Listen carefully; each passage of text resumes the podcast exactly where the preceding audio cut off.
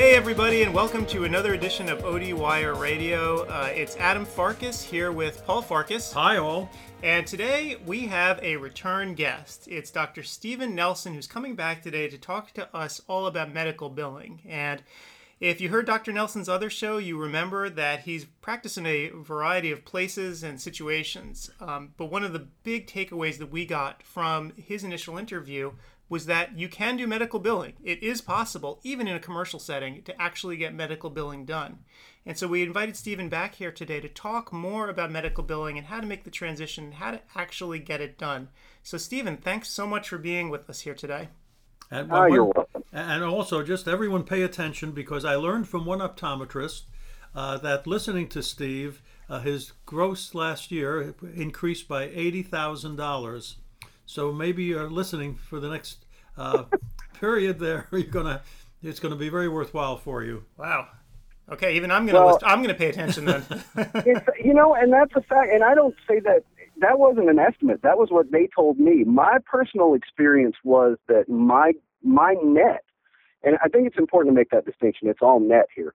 Went up seven, a little over seventy thousand. He had a little more patient volume than I did, so he so he wins.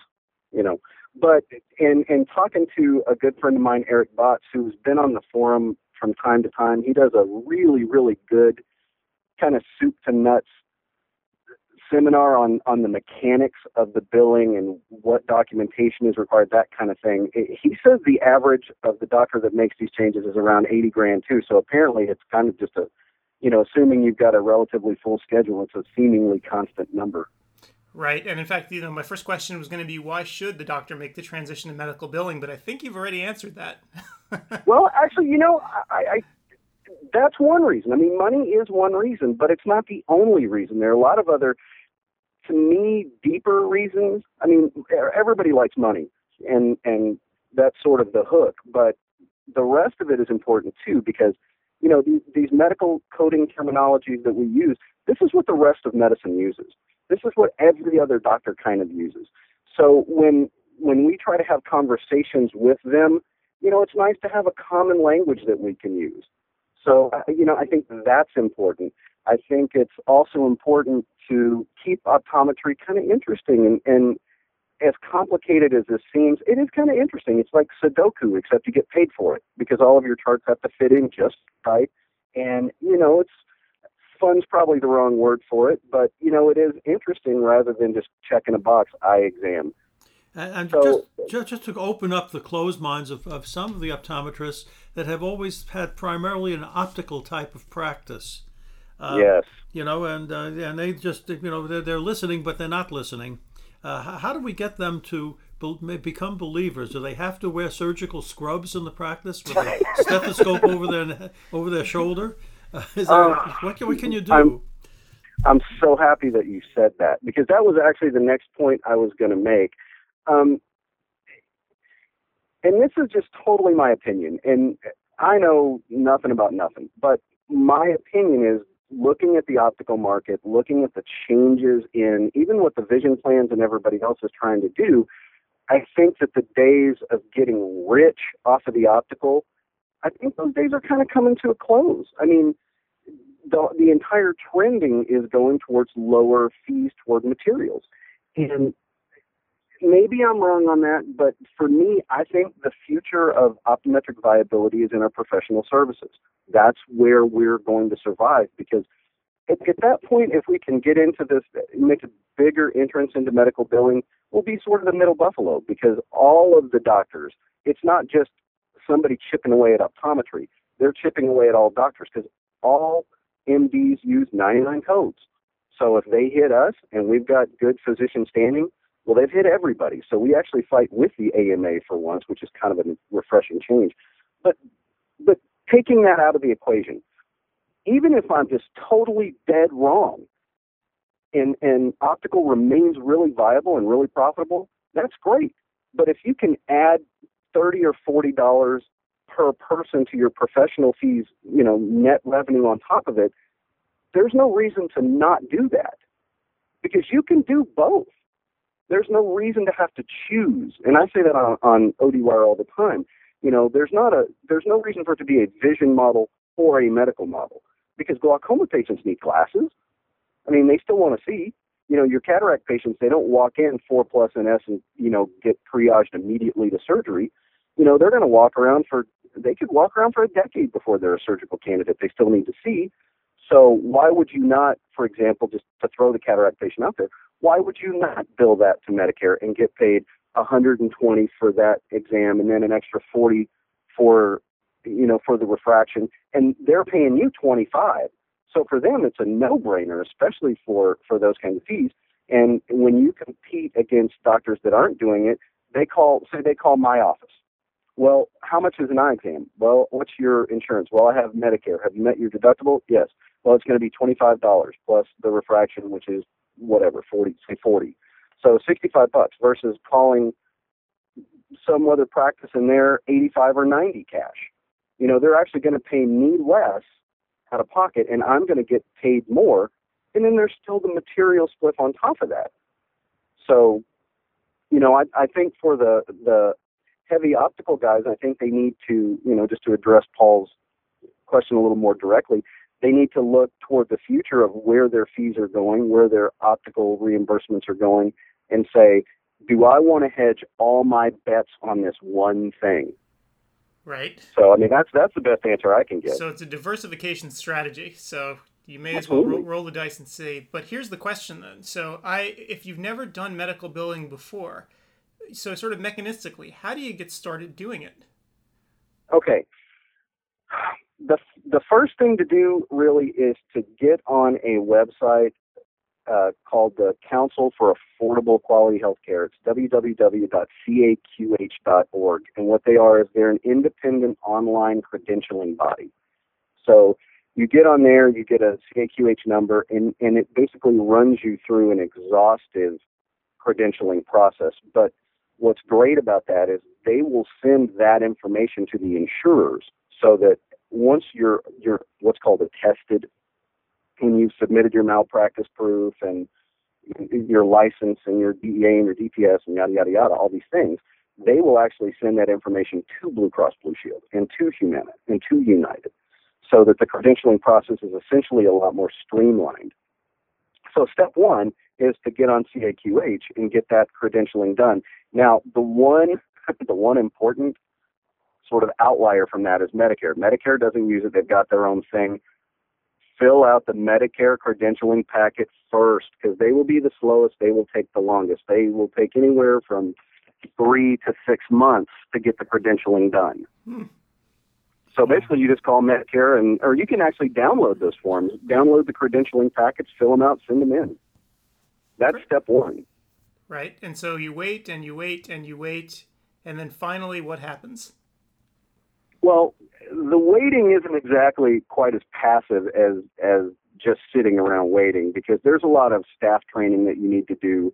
There there's some it's not complicated, but there are a lot of semantics changes that have to happen in the practice. I'll get to that in a minute. But basically what happens is you will get a letter or you'll get a contract from whomever, um, whether it's Medicare, Medicaid, and and don't ever shut out Medicaid because Medicaid, if you're allowed to file medically on Medicaid, it can be a wonderful boon to your practice. It's not necessarily the patient base everybody craves, but I mean, there are a lot of doctors out there making a fortune off of Medicaid. So it's just, I throw that out there. But you'll get a number, and at that point, you are a credentialed provider. And, you know, it'll, it, what's nice about that is not only are you able to file the claims, but generally speaking, they will put your name in their provider manual. Right. So it's sort of uh, unanticipated marketing too. And and just to interrupt you for a second, if anyone who's listening to this, you'll know that the two previous radio shows before this one that you're listening to were with Gil Weber, uh, consultant on OD Wire, and he actually goes into deep detail on how to negotiate managed care contracts. So after you've sort of taken away Steven's advice, you might want to go back and re-listen to Gil's piece um, to make sure that that you're getting yourself into the best position possible. So yeah, sorry, sorry for my little interruption there, but uh, I think it's an important. No, no, that's a good one because I, I, I don't really want to go into the into how to do that stuff because there are people much better at it than me. Sure. So. So I guess then that you you know you hit on semantic changes and stuff. What is the difference between a medical exam and an eye exam? There is in a medical exam, what's called an HPI. It's a history of present illness. And that applies to any examination you do. Okay? And it's the I in that that makes it a medical exam. Basically, what makes it a medical exam is the cognitive work you have to do and invest into the examination to do a proper assessment. You know, if it, and and it's all driven by medical decision making. So, you know, for a medical for me, I say a medical exam is created by a combination of chief complaint, findings, history, and diagnoses. Those those things you sort of combine them together and you figure out what kind of exam it is. And you know, for example, a diabetic, there's more involved cognitively than a 20 year old healthy person with no history just wanting contacts. You know, they're they're not the same exam. They're not the same level of cognition required. You're not looking for the same things. They're not at risk for the same things. You know, basically, the minute you have to question in your head sequelae of something, it's a medical exam. Even if it's hypertension. I mean, hypertension has has ocular ramifications, and you have to run through. Okay, what what medications are you on? Is your hypertension controlled? Things like that. So, you know, short story is anything outside of I've just got myopia and no history, to be honest. And from that point, it's just a matter of degree. How complicated is it? Is it a level three? Is it a level four? Is it moderately complicated? Is it horrifically complicated? But almost every exam we do to a degree is medical. And the thing that will push it over the edge is, you know, kind of how you document that as well. Right. And so, so, here's here's my question to you then. Does this mean that you actually have to become an expert in these wide variety of diseases if they have a, an ocular manifestation, even if they haven't, you know, actually had any symptoms yet? Is that still a, no. a medical exam? Not at all. I mean, even you know, and and I I sort of battle this out with one of the posters about you know, doctors that don't treat and doctors that don't do this. You cannot treat a doggone thing. You can be an, an expert in exactly nothing and still do this. Because even the most elementary optometrist is a great diagnostician. You still know if they're diabetic that there's stuff you got to look for. And, and your therapeutic level doesn't change their presentation. So, no, you don't have to be an expert you can, you know, you don't have to be an expert for them to tell you they're diabetic. You know, you have to, you have to, you have to document a little bit differently, and you have to get away from the concept of an eye exam because eye exams don't exist. There's no such thing as an eye exam because an eye exam can be a 20 year old wanting contacts with no problem. An eye exam can be a, a glaucoma patient coming in with cupped out CDs and a central corneal ulcer. They're both eye exams, but they're not the same exam. So you got to kind of differentiate between a wellness and then varying level levels of medical. You don't have to be an expert, but you have to be able to point to it and say, well, this is a 92004. And that's not hard. I mean, basically, Medicare puts out the CMS guidelines, and every insurer follows that. And I mean, you can look it up. I mean, it's it's really not that complicated. Right, and actually, you're, you're starting you're starting to hit on another thing as well. You know, you mentioned the codes. How do you actually determine your fees, your your billing fees for each one of these codes? Well, there are a couple of strategies to come up with fees. Okay, and and you have to be careful because you don't want to tell anybody what to charge. But these are some guidelines. There are, you know, what what a lot of people do is they'll download the Medicare fee schedule for whatever their area is and go by that. Because the thing is, everything is all a la carte now. I mean, everything is all a la carte. A refraction is separate. Fundus photos, separate. Uh, it, virtually everything is separate. The exam has a component, and then every little thing you do beyond that. So, you know, how do you know what to charge for removing a foreign body? I don't know. I just charged a hundred dollars for the whole exam before. Well, you don't do that anymore. So look at the Medicare guidelines, see what they pay for that. And you can go by that. The more common way to do it, and this is across the board for physicians in general, not this isn't just an optometry thing, but one thing that you can do is look at all of the medical payers for your area that you're going to want to get on, which is going to be the biggies. It's going to be Humana, it's going to be United, it's going to be Blue Cross because those are sort of everywhere, and and see what the highest payer for each one of those is, and add a certain percentage to that and that way you're not leaving money on the table because you don't want to set your fee for a for an for a level four exam at 120 if Blue Cross pays 148. Right. And uh, because they'll only pay the the lesser of either what you bill or what they're willing to pay. Right. And I'm going to actually throw out a little plug here for a company that they're, they're not actually advertisers on ODWire and they're not sponsors, but we we worked with them for a long time. iCor. Um, and this is a yeah. software company that makes a package where they have folks in their offices who do nothing but keep up on the the, the payments and, and the latest uh, the latest codes as well. So it's a piece of software where you pull the codes up and it'll tell you uh, what people are actually paying in, in your local area as well. Yep. Steve? Because I had when my biller looked over my my amount, she's like, "Why are you charging this?" And I was, I, I don't know because I because that's what I had been. Well, you need to jack that up about forty dollars. Oh, uh, uh, okay. So the only caveat that I would mention to that, and I, I think it doesn't really matter, but I but I feel like I should mention it. Whatever you charge is going to show up on somebody's EOB. So you don't want to charge ten thousand dollars for an eye exam because you know that'll that'll cover everybody. You don't want to do that because then you're going to have patients calling saying, "Why are you charging my insurance ten thousand dollars?" Because they're not going to understand. It doesn't matter what I charge. What matters is that part that says paid to provider. And I mean, I and I'll tell you my fee because for a nine nine nine two zero four, I bill out at one seventy five because my highest payer I think is one forty eight or something. Anyway, um, I got chewed out by a patient who called me up and said, "Why are you billing one hundred seventy five dollars? That's ridiculous." Blah blah blah blah blah. It turns out they didn't pay me for that exam. Medicare Medicare didn't they didn't actually pay me anything.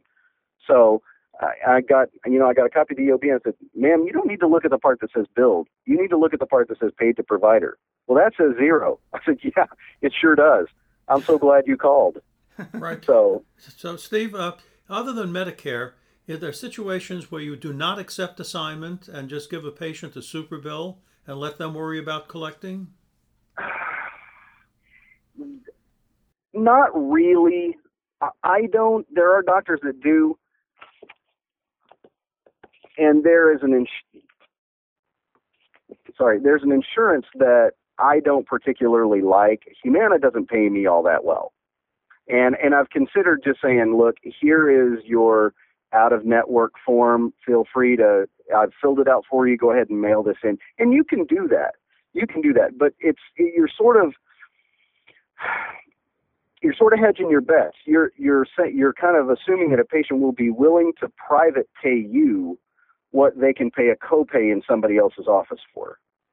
So yeah, you can you can absolutely do that. I don't just because I don't I don't want to play that game. You know, if I'm going to accept their insurance, I'm going to do it. But yeah, you can do that. Right. So I guess then this brings us to another point. Um, how do you have your staff present this new fee structure or handle people who are shopping on the phone? Because I guess ultimately this is this is what it comes down to, right? Patients are going to come in and they're you don't want them to be confused by this or surprised. So how do you actually handle this? Well, let me let me preface this by saying that I made this transition at Walmart. So no one has had to be more conscious about that probably than me. And I did it and I did it from you know, I mentioned in the previous segment that everything I've learned, I've learned by doing it wrong. This was one of the wrongs. Um, you know, I had a one size fits all exam fee. How much is an eye exam? Oh, it's $65. Oh, great. And it didn't matter what you have. So I had to change everything up because all of a sudden my regular eye exam was 85 and my if you had hypertension, it might be 120 plus refraction. So you don't want people getting terrified when they call your office because they'll call your office and say, How much is an exam? Uh, I don't know. It might be 85, it might be 185. I don't know. And then they call the other guy, Oh, it's 60.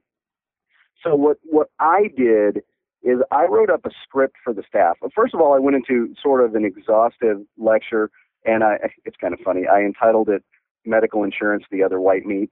And I went into this long, detailed PowerPoint presentation, and I actually quizzed them you know, so that they would understand the differences between what the exams mean and when people call, what are they really asking? You know, and, and we came up with, after several sort of failed attempts to come up with something good, came up with a script where they would say a routine wellness evaluation starts at 85. But before all of that, the patient would call up and say, How much are your eye exams? And they would say, well, what insurance do you have? Both vision and medical. They say, well, I don't have any vision insurance. Okay, well, what is your major medical carrier? Well, they don't cover vision. And you do this dance until finally you say, okay, when you get sick and you go to the doctor, what card do you hand them? Oh, I hand them my Blue Cross. And then you just, you know, well, it'll be your specialist copayment is generally $40. You know, and then they think, well, that's great. I'm only going to pay 40 bucks, which is true. You know, there there are some plans that have deductibles, and you know, you kind of have to bring that into the equation depending on which plan they have. But most of the time, it's going to be a specialist copay. So you can tell them it's going to be 40 bucks. So, do, do you ever have the staff ask the patient, well, what sort of visual problem are you having? Never. Never, never do that. Never. Right? Okay. Well, it depends. If they, if they, when they, when they would make appointment, if it was something like, we would ask them if they're, you know, is it an emergency, that kind of thing. But never get into what kind of problems are you having, yada yada yada. I, I just, I don't like that because I don't think that even the most competently trained staff is going to be as good as I am at that. And it, you know, you're talking about a couple of minutes when they come in. I'd rather just dig for that myself. So, do you give, would you give the staff a, a, a prepared script, or do you, do you let until them they're wing it? well, until they're comfortable, yeah. Until they're comfortable, give them a script, and you know, at the bottom of the script, if this, you know, if something comes up that you don't have an immediate, easy answer for, ask them to hold and come get me. You know, that you just gave me a really good idea. I think on ODWire, what we should do is maybe collaboratively all come up with an algorithm that might make sense for people. Um, because I think that for a lot of young folks, especially, this might be a really daunting process, and it's certainly not something that you're taught in school. Um, so maybe yeah. that might be a good idea. Yeah, it's you know the thing is it's intimidating for no good reason. And when you get on the backside of, of the learning curve, you think, wow, I was worried about that. I mean, it's uncomfortable for about 20 minutes. I mean, you know, in the grand scheme of things, I mean, you're going to practice for 20 years minimum. You know, probably more like 40 because we're optometrists, and as long as we're not, you know, thinking we're Napoleon, we can generally hmm. pull optometry off pretty well. So, I mean, eh, eh, you're talking about a lifetime earnings that's just astronomically different. So it's it's worth whatever whatever it whatever learning curve is required for you. And most people within a month or two, you know, they're they're more comfortable with it. Sure. So I guess uh, yeah. So yeah, so I guess then how do you avoid the arguments then? Um, you know, you, you know, you, you always see this at least on ODWire over and over again. It's you know, how come you know VSP is not covering this? Yeah. Why is this covering this? You know, the difference between medical and and vision is confusing yeah. even for educated patients. yeah, it it is, and for doctors too. Don't get me wrong. Look at you know look at our arguments. I mean, we can't agree on anything, but I, you know, for me, it's being proactive. That was what that again, learning the hard way. You know, we would tell patients when they checked in, we need both your vision and your medical insurance card. Well, what do you need that for? Well, because we can't know what your findings are going to be until after the exam. We're going to verify both, and we'll do everything we can to put it where it needs to be. And then there was also a form that I had, an intake form, and I think I got that uploaded on the forum, but it, you know, that says vision versus medical insurance, and it, it outlined it. It said many of our patients have both medical and vision insurance. It's important to know what cover, you know, what's covered and what co- what's not covered, and you know, blah blah blah. You know, if you have any significant medical history, hypertension. Well, I wrote high blood pressure because you know they never know. Uh, diabetes or any type of ocular disease, and I listed them out. You know, this visit will be going to your medical insurance, and and I made no bones about it. I I I took the coward's way out. I had right on there. Please understand that these are the insurance company's rules, not my rules. And because we take medical insurance, we're bound by those rules. So, you know, and and if patients, you know, if they would get mad, they were going to get mad before I ever examined them. And, and and I'll be honest with you, I did lose patients. I lost probably 10% of my patients. But losing 10% of my patients and making $70,000 net more, that's kind of win-win. Because what you end up doing is you end up culling patients out of your practice that are really not that productive. Right. So, so do you think a, a the future warm and cuddly vision insurance plans uh, should do a better job of educating the patients what vision Well, insurance think- is? Uh, you know, I I don't know. I don't honestly care because they're in business. They're going to do things their way, and they're in business for them. They're not in business for us. You know, and that's kind of the rub with the VSP and stuff. You know, everybody's like, oh, that's our friend. No, they're not your friend. They don't care about you. They couldn't care less about you. And if you went out of business tomorrow, they'd credential with the guy that took your space. So I, I don't think the only thing that I would want vision insurances to do is to just not try to misrepresent themselves. I don't need them to say what'll go where, but just don't tell the patient that they're medical insurance. That's all. You know, don't tell the patient that they're a primary. Don't tell the patient, for God's sake, don't tell them their diabetic exam is covered, EyeMed. You know, don't just don't don't misrepresent what they are. I don't need them to try to help me out. I just need them to not you know, not misrepresent the services they're they're designed for. Because the thing is, you can still use like a patient that comes in with Aetna, and Aetna pays wonderfully. But you can do, you know, you can put their examination on their Aetna medical and their materials on EyeMed. So you can still use both. I mean, there's no reason to, you know, for the vision plan to get the shaft. I mean, their original design was for materials. We've just sort of allowed them to evolve into all inclusive optometry plans. Right. Okay, so let's switch gears here then. Now, let's say that you've done it, you've trained your staff, you have the patient who's happy and accepted what it is that you've done with their insurances, you've seen the patient. Now, let's talk about documentation. You know, I mentioned iCor before, and part of what, what their software does is help you document and, and get it right. How do you actually get the documentation right to make sure that you're reimbursed? Okay, well, the first thing you need to understand is the concept of the chief complaint. And we argue about this constantly. But the chief complaint is a brief statement in as close to the patient's own words as possible describing their state of being. What is their problem? Never, ever, ever write broken glasses on a record because you're not examining the glasses. The chief complaint of, complaint of the glasses is that yes, they are broken. But the chief complaint of the patient of the patient is that I can't see. I require this device, but I'm here because I can't see. And then you you document blurry vision. Where is it blurry? Well, I can't see far away. Oh, okay, you know, you're minus six. You're not supposed to. And you know, you document as if glasses are not part of the equation.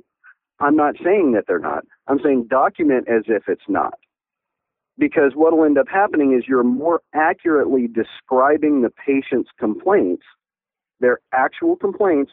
What is my problem right now? You're describing that accurately. And then at the end of the exam, it leaves you the flexibility. You know, if you look at that patient and you say, okay, well, you came in with blurry vision, the only thing you've got is myopia, okay, well, you're fine. You can go to the vision plan. But if you look at that person, they're blurry and they've got I don't know, three plus mottling in their macula, then you can you can make that judgment call that really this belongs on your medical plan more than your vision plan. You know, and the documentation is what will determine that. How you document. They're both and, and it, uh, the other day I made an example of a patient that comes in, let's say a 15 year old comes into your office and they're not wearing glasses and they're having a ton of eye strain. And you find out that it's because they're a plus five you know, they're they're terrifically hyperopic. You know, they're troping it near. They've got all these problems.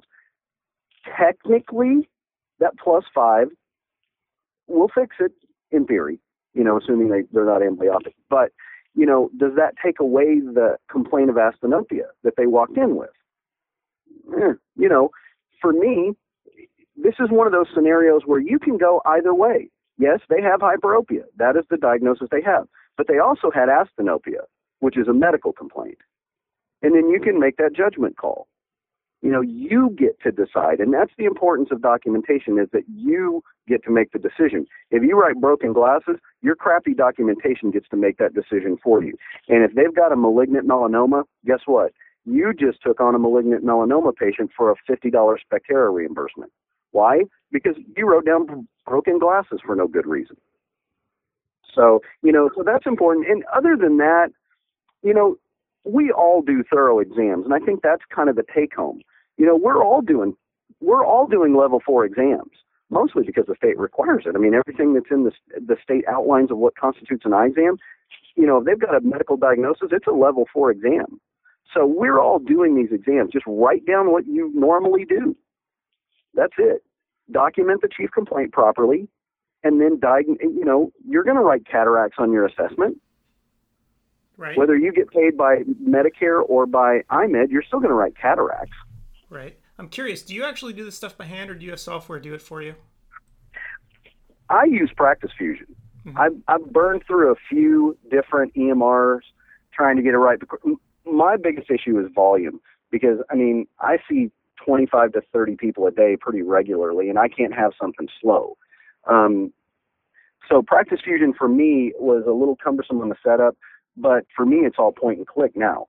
You know, I write down the chief complaint and then I just click, click, click, click, click, click, click, fill in empirical values and, you know, then go to adding the diagnosis and that kind of thing. So I use the software, but you don't have to. I think that on that note, the insurers are getting to the point that they want you to, and I know Medicare wants you to. So I think it's it's probably easier if you do.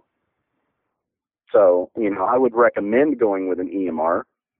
Sure. So. And uh, I guess this leads into my next question then. So let's say that you've done all the documentation, everything's good to go you know, mechanistically, how do you actually submit a claim to each one of these insurers? It sounds like a huge amount of work since there are so many different companies. Well, if if you do it the hard way, which is snail mailing in 1500 forms to the companies, yeah, it stinks. It's a it's a tremendous amount of work, and and it's almost well, I say it's more trouble than it's worth. I'd I'd put up with a lot of trouble for 70 or 80 grand, but the easiest way to do it is to go through like an online portal. Vision Web is a really good one. They they will you'll submit the claim online to them, and then they'll disperse it to whoever the payer is. Um, but some of them have direct, like Medicare has a has a program that you can file directly to them. Um, Blue Cross Blue Shield in a lot of states has a direct access. Um, you can use a portal like Availity which is kind of like Vision Web, and it'll send out your claims for you and that kind of thing. Or you can just hire it out. Right. And so I guess my question is you do a huge volume right now. You see a lot of patients with the mm-hmm. software mm-hmm. in place. You, can you actually do this yourself or do you have to hire it out? What do you think is more uh, more efficient? Well, I use Practice Fusion and with it there's a clearinghouse called Kareo and well actually it's sort of the intermediate to the clearinghouse, but you can submit the claim directly from the EMR. But all, and, and that's not a bump for Practice Fusion because they all do that. I mean, whether it's OfficeMate or uh, Mac Practice or Revolution or all that, they will all directly submit a claim for you, and they'll help you get set up with a clearinghouse. The only problem with with not having a biller is that then the onus is on you to keep up with what you don't get paid on and posting your payments and stuff and and I just don't have time to deal with that. I mean, honestly, I just it's my biller charges me seven percent of my collected amounts. So she only gets paid if I get paid. Well, her company. They only get paid if I get paid. So, you know, seven percent to me that's an acceptable loss because what I do is I do the exam, I code it, and then I've got uh, an, a portal where I just send her the claim, and then she populates it, sends it out, and and then tracks it from that point on. And all of the insurers do electronic funds transfer. So basically, you send off the claim, and anywhere from two weeks to a month and a half, money just shows up in your account like magic. Right, and so, so this biller this biller doesn't actually have to be on site with you, right? You can do this sort of remotely as well. Yeah, yeah, absolutely. In fact, I am six hours away from my biller right now, and she does everything remotely. But there there's another one that was on OD Wire. Uh, I can't think of the name. Eh, anyway, um, is a is a company, and they they were from uh, from back east, and it's the same deal. You know, you just submit it to them. You know, this is the age of electronics. It doesn't matter where you are. You can submit. You know, you can submit everything. In my area, I mean, I go from I cover a huge area. I mean, I go from about three and a half hours north to three hours south and five hours east, five hours west. I cover a big area. So I just, you know, I say at the end of the day, I send off all my claims to her. She populates it, sends it off, and then, you know, two weeks later, I get money. So no, you don't have to have, and and actually, that's the beauty of those folks too, because most practices won't have the volume to necessitate a fifty thousand dollar a year biller. So, you know, most places will charge you a couple of ways. They'll either charge you by the volume of claims or on your collections. I prefer on collections because then if I don't get paid, they don't get paid. Right. And now the one controversial question on here we haven't even approached. Uh-oh. Uh, what do you think of the vision plans? Do you suggest that they? You don't have to answer this. Uh, you know what? Honestly, I don't. You know, a vision plan is a tool. That's all it is, and, and we get real worked up about it. And if you use them properly, they're fine. You know, they're fine. I, you know, I don't like low ball vision plans, but the reality is that most patients don't know that their medical insurance will pay for an eye exam. They have no idea. But if they get a vision plan, phew, they'll come in like in droves. They'll come in for no damn good reason at all. But what I what I would recommend in terms of vision plans is cull them out based on their attachment to medical plans. You know, don't just take some crappy vision plan that's all by itself and doesn't do anything. Like for me, I took Spectera and it kind of sucked, but it was attached to United Healthcare, and that really didn't suck. And probably 60 to 70 percent of the patients that came in with Spectera would end up on their United Healthcare. Now they would have never come in with just United Healthcare because they didn't know that they could get checked with that. So, you know, and plus, again, like I mentioned, you can always use it for just materials. You know, you can have a patient come in with their Aetna, you know, or come in because they have EyeMed, file their exam on Aetna for 150 bucks versus 50, and then file their materials on EyeMed, and it, you know, it's just kind of win-win. So that way they don't feel like they're wasting money on their vision plan, and they, you know, because I've had this conversation with some, God, I feel really stupid for having this. No, don't feel stupid for that. You know, we're going to file your exam on United Healthcare. That's true, but you know, you can go get a $400 pair of progressives for 50 bucks. Oh, well, I feel a lot better. Yeah, I mean, I guess you do. Sure. So- and, well, you know what's interesting with the Affordable Care Act, this whole discussion may actually go away. This whole idea of, of standalone, I guess we don't really know yet. you know, there's there's no telling, and that's that's what makes me nervous about VSP getting in here. For one thing, VSP, for all of their paying an extra twenty bucks on the exam and being everybody's hero, the reality is they're in it for them, and their future is very very precarious. They're on thin ice, especially with the ACA, you know, and especially with all of these medical plans, including you know. Uh, you know, doctors figuring out that they can file exams on the medical plan. So, you know, I, I, I honestly don't know. I don't want VSP in the middle of it because I don't want them selling any national care plan or any exchange like they did with Cigna that, hey, look, this is how it works, buddy. Why are you paying them 150 bucks? We pay them 70. They love it. Look at the numbers we have. So you pay us 90, we'll pay them 70. You save all this money. Just send all your optometrists to us. Everybody wins. Well, no, not everybody because we lose you know, and the doctors that used to get 150 an exam for their Cigna patients, they're now getting 70 from VSP. So no, not everybody wins. Right. So mm, it's kind of a well, kind of a shaky issue there. Yeah. Well, I guess we're, we're sort of running out of time here. Do you have any parting thoughts for us? Any final words for anyone who's looking to get into medical billing? Yeah, it isn't hard. it's Don't easy. be, in, don't be intimidated by the process. It's you know it's mildly complicated, but we're smart people. You don't get to be an optometrist without being smart. There aren't just a bunch of dumb optometrists running around. You know, so if you can get through optometry school, this is like nothing, and it's more than worth any time you invest in it. Right.